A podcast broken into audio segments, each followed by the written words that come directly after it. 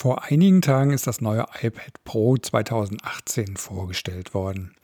Bei den Preisen eines MacBook Air kommt die Frage auf, ob ein iPad Pro ein Notebook ersetzen kann. Schon vorab gesagt, meine Meinung kann es, aber je nach Anwendungsgebiet mit Kompromissen, die aber auch positive Auswirkungen haben können. Ich besitze seit knapp einem Jahr das iPad Pro 10,5 Zoll mit Tastatur und Stift und möchte euch aus Sicht eines Fotografen vorstellen, was man damit machen kann oder genauer, was ich damit mache.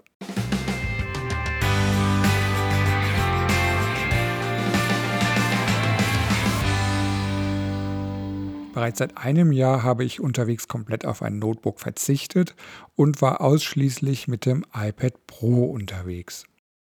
Warum bin ich 2017 auf ein iPad Pro umgestiegen? Ja, ich bin von einem MacBook 11 Zoll umgestiegen und hatte vor dem iPad Pro kurz überlegt, ob ich mir ein neues MacBook Pro anschaffe. Ich war der Meinung, dass ich ein Gerät brauche, mit dem ich unterwegs 4K-Filme schneiden kann. Nachdem ich mir aber die Preise der MacBook Pros angeschaut habe, kam ich zu dem Schluss, dass ich von dem 4K-Videoschnitt auf Reisen Abstand nehme. Ich hatte das bisher immer nur sowieso sporadisch gemacht und nie einen kompletten Film geschnitten. Das habe ich dann immer lieber am großen Monitor des iMacs gemacht. Und damit zusätzlich die MacBook Pros auch zu schwer waren, habe ich mich nach ein klein wenig Recherche für ein iPad Pro entschieden. Mir war klar, dass ich mit dieser Entscheidung ein paar gewohnte Dinge über den Haufen werfen musste. Zum einen gibt es kein Dateisystem wie auf einem Desktop-Rechner. Es funktionieren keine USB-Sticks und keine Festplatten. Weiterhin war ich darauf angewiesen, dass es für meine Anwendungsfälle immer eine entsprechende App gibt. Wichtig war mir trotzdem, dass ich mir meine mit der Fotokamera geschossenen Fotos auf dem iPad anschauen und grob bearbeiten kann, um diese in den sozialen Medien zu verwenden oder jemandem per Mail zu schicken. Zusätzlich wollte ich unterwegs Texte für Videos und Blogbeiträge verfassen können. Nach Möglichkeit wollte ich auch kleine Videos für Facebook und Co schneiden können. Hier reicht ja auch Full HD. Ja, und ist meine Rechnung ohne Notebook unterwegs zu sein für mich aufgegangen? Ja, für mich auf jeden Fall. Um das vielleicht ein wenig besser verstehen zu können, möchte ich hier mal meine ganzen Arbeitsprozesse am iPad Pro beschreiben. Da haben wir zum Beispiel Fotoaufnahmen anschauen und bearbeiten. Meine SD-Karte aus der Fotokamera kann ich mittels eines Adapters am iPad Pro anschließen und die RAW-Dateien in die Fotobibliothek importieren. Hier ist es natürlich wichtig, dass das iPad eine große Speicherkapazität hat. In meinem Workflow reichen 256 GB. Die importierten RAW-Dateien kann ich nun am iPad auf Schärfe und Belichtung prüfen. Wenn ich ein Foto für die sozialen Medien bearbeiten möchte, kann ich das mit verschiedenen Apps tun. Zum einen nutze ich Adobe Lightroom Mobile. Heute heißt es, glaube ich, auch äh, Lightroom CC. Hier habe ich viele Bearbeitungsmöglichkeiten, die man auch von der Desktop-Variante kennt. Und durch die Adobe Cloud habe ich zusätzlich die Möglichkeit, die bearbeiteten Fotos mit meinem Mac zu synchronisieren. Für die schnelle Bearbeitung zwischendurch nutze ich die App Affinity Photo. Diese App ist wie eine Mischung aus einem kleinen Photoshop und Lightroom. Es gibt viele Möglichkeiten und man muss sich erstmal zurechtfinden. Aber danach geht die Bearbeitung eines Bildes flott von der Hand. Mein nächster Arbeitsprozess wäre Videos anschauen und schneiden. Ja, 4K-Videos auf das iPad Pro zu bekommen, war schon eine größere Herausforderung. Mein Workflow sieht mittlerweile so aus, dass ich die SD-Karte mit den Videoaufnahmen auf einer WLAN-Festplatte sichere. Die Platte besitzt einen eingebauten Akku und einen Steckplatz für die SD-Karte. Zum Sichern muss man nur die Karte einstecken, einen Knopf drücken und dann dauert es leider erstmal. Ähm, das Ganze kann man dann am besten nachts laufen lassen. Das Gute ist, das Ganze funktioniert aber ganz ohne Computer. Den Link zu der WLAN-Festplatte packe ich mal in die Show Notes. Ja, sind die Videos dann auf der WLAN-Festplatte importiert, kann man die Platte per WLAN mit dem iPad verbinden und mit der entsprechenden App auf die Videodateien zugreifen. Die Sicherung der Daten auf die WLAN-Platte mache ich übrigens immer, auch wenn ich keine Videos schneiden will. Sollte ich aber doch ein kleines Video schneiden wollen, nutze ich dafür die App LumaFusion. Mit dieser App lassen sich wunderbar, auch bei sehr guter Performance, sogar 4K-Videos schneiden. Die Funktionen sind auch mehr als ausreichend für unterwegs. Ich kann sogar zum Beispiel Videos mit einem Greenscreen bearbeiten. Den nächsten Arbeitsprozess, den ich beschreiben möchte, ist das Schreiben auf dem iPad. Für das Schreiben von Texten, für zum Beispiel Videoskripte oder Blogbeiträge nutze ich die Notiz-App Bear. Man kann aber hier ruhig auch die in iOS äh, integrierte Notiz-App nehmen, die reicht eigentlich völlig aus. Die für das iPad erhältliche Tastatur ist anfänglich etwas gewöhnungsbedürftig. Nach ein paar Tagen ist sie aber gut zu nutzen.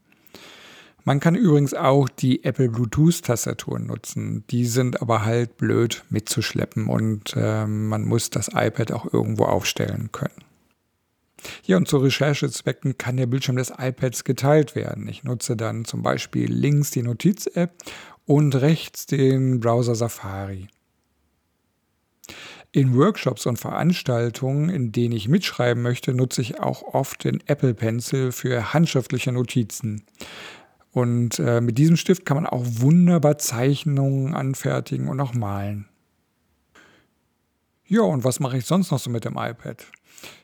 Natürlich lassen sich mit dem iPad auch wunderbar E-Mails bearbeiten. Ich nutze dazu die App Spark, da es hier zahlreiche Features gibt, die der Standard-App fehlen. Dann nehme ich auch einige Podcast-Folgen mit dem Tablet auf. Hierzu verwende ich die App Ferret, mit der man auch mehrere Spuren bearbeiten und auch editieren kann. Aufgenommen wird über einen Lightning-Adapter auf USB und das äh, Rode NT-USB-Mikrofon. Im Zug oder abends mal im Hotelzimmer lassen sich Serien oder Filme wunderbar per Netflix oder Amazon Prime Video schauen. Beide Anbieter haben eine App, in der sich eine bestimmte Anzahl von Titeln zur Offline-Konsumierung herunterladen lassen. Das Erlebnis hier finde ich weitaus besser als Serien und Filme in einem Browser am Notebook zu schauen. Und am Notebook brauche ich halt WLAN oder einen anderen Datenzugang. Dann habe ich über die Kindle-App Zugriff auf meine Online-Bibliothek bei Amazon und kann hier meine Bücher lesen. Auch wenn ich meinen Kindle Paperwhite mag, das ist ein zusätzliches Gerät, was ich auf Reisen nicht unbedingt mit mir rumschleppen möchte. Musik hören geht auch, wie zum Beispiel mit Spotify. Hier kann man sich auch seine Songs zur Offline-Nutzung herunterladen. Kann man natürlich mit dem Smartphone auch, aber wenn man am iPad mal über die Lautsprecher hören möchte, ist das hier ein super Anwendungsfall. Das gleiche gilt natürlich auch für iTunes Music. Hier geht auch die Offline-Nutzung. Ja, hier möchte ich dann schon mal an der Stelle so ein kleines Fazit ziehen.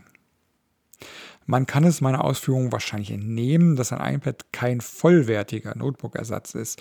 Doch in meinem Fall ersetzt es tatsächlich einen portablen Computer oder ein Notebook, weil ich meinen Workflow entsprechend dann optimiert habe. Ein iPad kann natürlich viele Dinge, die ein Notebook auch kann, nur halt nicht alles. Das Betriebssystem iOS bleibt halt iOS. Mir ist die Größe und Gewicht aber zu wichtig. Zusätzlich möchte ich nicht immer überall meine Fotos bearbeiten können. Stichwort Entschleunigung. Und für mich auch noch ganz wichtig, Spaß bei der Arbeit. Mir persönlich macht das Arbeiten am iPad Pro mehr Spaß als am iMac. iOS ist so viel schlanker als das Mac OS. Irgendwie fühlt sich das Arbeiten einfacher an. Ist aber natürlich sicherlich Geschmackssache. Natürlich ist Final Cut Pro und Lightroom Classic bei mir nicht wegzudenken. Damit arbeite ich auch gerne. Aber das Gesamtbild gefällt mir am iPad Pro besser. Hinzu kommt, dass die Performance am iPad Pro wirklich sehr, sehr gut ist. Ich habe nie das Gefühl gehabt, dass ich irgendwo mehr Leistung brauche. Und habt ihr vielleicht schon mal das 120 Hertz Display in Aktion gesehen? Das läuft beim Scrollen wie Butter. Ja, und was ist jetzt mit dem neuen iPad Pro, dem 2018er iPad Pro? Ja, das neue iPad Pro ändert erstmal nichts großartig an den Dingen, die ich hier bereits erzählt habe. Es hat eine andere Form, es hat mehr Power, einen neuen Stift und einen neuen Anschluss. Ich erwarte von diesem neuen USB-C-Anschluss mehr, als ihn nur zum Laden oder Kamera anschließen zu nutzen. Ich hoffe, Apple sieht das auch so. Dass man das neue iPad nun an einem Monitor betreiben kann, ist ja schon mal ein Anfang. Meine Hoffnung ist, dass hier zukünftig USB-Sticks, Festplatten und was weiß ich für ein Zubehör unterstützt werden. Wahrscheinlich wird dies aber erst mit der Veröffentlichung von iOS 13 möglich sein, was so erst in circa 10 Monaten auf den Geräten verfügbar sein wird. Es bleibt spannend und vielleicht geht Apple ja den Weg, das iPad in seiner Bedienung einfach bleiben zu lassen, aber seine Funktionalität einem Notebook ebenbürtig oder besser zu machen. Letztendlich bleibt euch nur die Entscheidung zu treffen, ob ihr ein iPad Pro, ein Apple MacBook Air oder ein anderes Notebook nutzen wollt, nutzen könnt. Aber vielleicht konnte ich euch mit dieser Folge ein klein wenig bei der Entscheidungsfindung unterstützen. Damit verabschiede ich mich jetzt auch. Vielen Dank fürs Zuhören. Tschüss, euer Heiko.